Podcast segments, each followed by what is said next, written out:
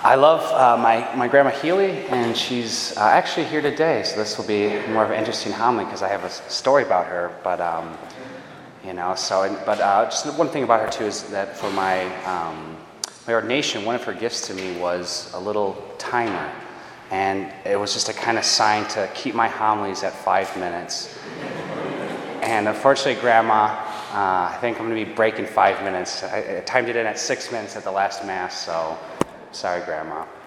But um, my Grandma Healy, she's one of the most um, social uh, beings I know. For example, though she's, you know, uh, in, in, her 80s, later 80s, uh, she still frequents the gym. And she lives in Springfield, Illinois, and is a member of uh, the local Planet Fitness.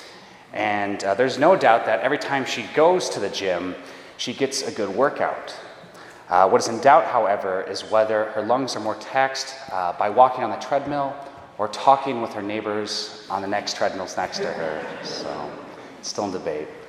Uh, let's just say that her visit to the local Planet Fitness is more of a social outing than a workout at times.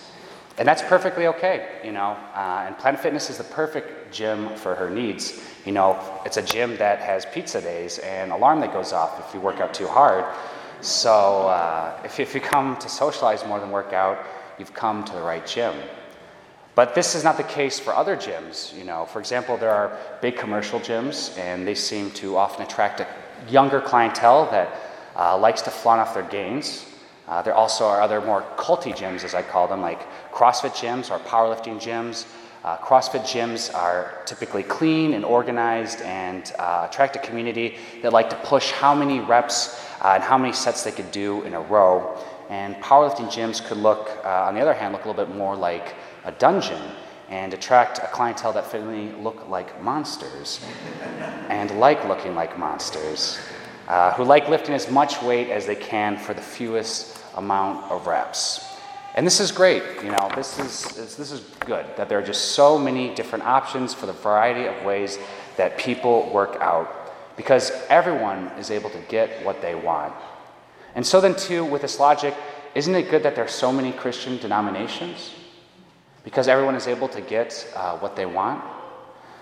Absolutely not. Uh, our Catholic faith is not just, you know, one flavor among many. And this isn't to disparage, uh, you know, other Christian denominations. You know, the reality is, you know, as Christians, we have so much more in common than, you know, most other groups out in the world today. But the second reading, uh, St. Paul's letter to the Corinthians, helps make us aware that something is terribly wrong with the divisions in Christianity that exist today. To contemporize uh, St. Paul's letter, uh, this is what we would hear people say I belong to Luther. I belong to Calvin. I belong to Joseph Smith. I belong to Pastor Joe's church that split off from Pastor Smith's. I belong to Monsignor Deutsch. I belong to Father Arnold.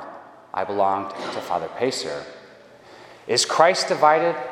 Was Joseph Smith crucified for you? Was Monsignor Deutsch crucified for you? Was I crucified for you? Were you baptized in my name? No, Jesus Christ was crucified for love of you.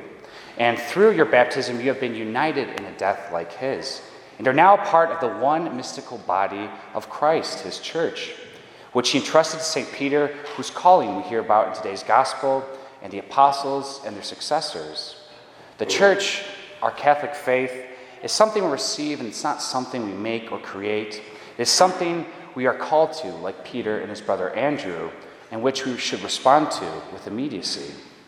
One of the church's four marks, uh, that is, those, those characteristics that speak to, to her identity, uh, is oneness or unity. Uh, if you've forgotten the other three from your catechism classes or religious education, uh, the other three, which you'll hear in the Creed, are holy, Catholic, and apostolic. And today I believe it's the church, church's oneness, her unity, that's most under attack. And the reality is, uh, unity in, in, our world today is under attack. We see so much more division, and so it's, it's no surprise that it's also within our church too, in the Christian faith. Uh, and it's not the first time that the church's unity has been under attack, far from it.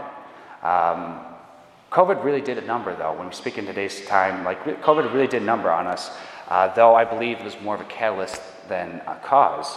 Uh, what's one of the most common strategies in wars for victory? Divide and conquer. What did COVID do? It isolated us in our homes and bombarded us with competing ideologies. And with the tools of technology, instead of building bridges, uh, we built echo chambers. And still, many of us remain more isolated than we were before. And I just mentioned this just to bring the urgency of, of, of our call to be united as one. In these trying times, we need to stick together ever more as a church and can't let infighting divide us. We need to act as one body to whom we're united in Christ. This doesn't mean that there aren't important questions or differences uh, we need to discuss and work out as a church, as the Diocese of Rockford, as St. Patrick's. Uh, it just means that we can't resort to the nuclear option or, and cut and run when conflict arises. Separating ourselves from Christ's church is never the right decision, as St. Paul warns us today in his letter. Mass helps to show that we are united and remain united with all those who take part of the body and blood of Christ throughout the entire world. It shows that our unity isn't just something invisible, but it's something concrete. And that is why the Eucharist is also called communion, because it's a tangible way we grow in communion and unity is through our reception of the Eucharist worthily. Perhaps you don't know it, but one of the effects of the Eucharist is an increase in unity, because it's the one food that when we consume it, uh, instead of being broken down and incorporated into us, you know, the Eucharist, it breaks us down, it humbles us, and it makes us more like what we receive Jesus Christ, our head. And the more we resemble Christ, the more we resemble each other, the more we're on the same page, and the more united we are with each other with the most important things of life. United in Christ in the Eucharist, we will stand, and united, we cannot be conquered.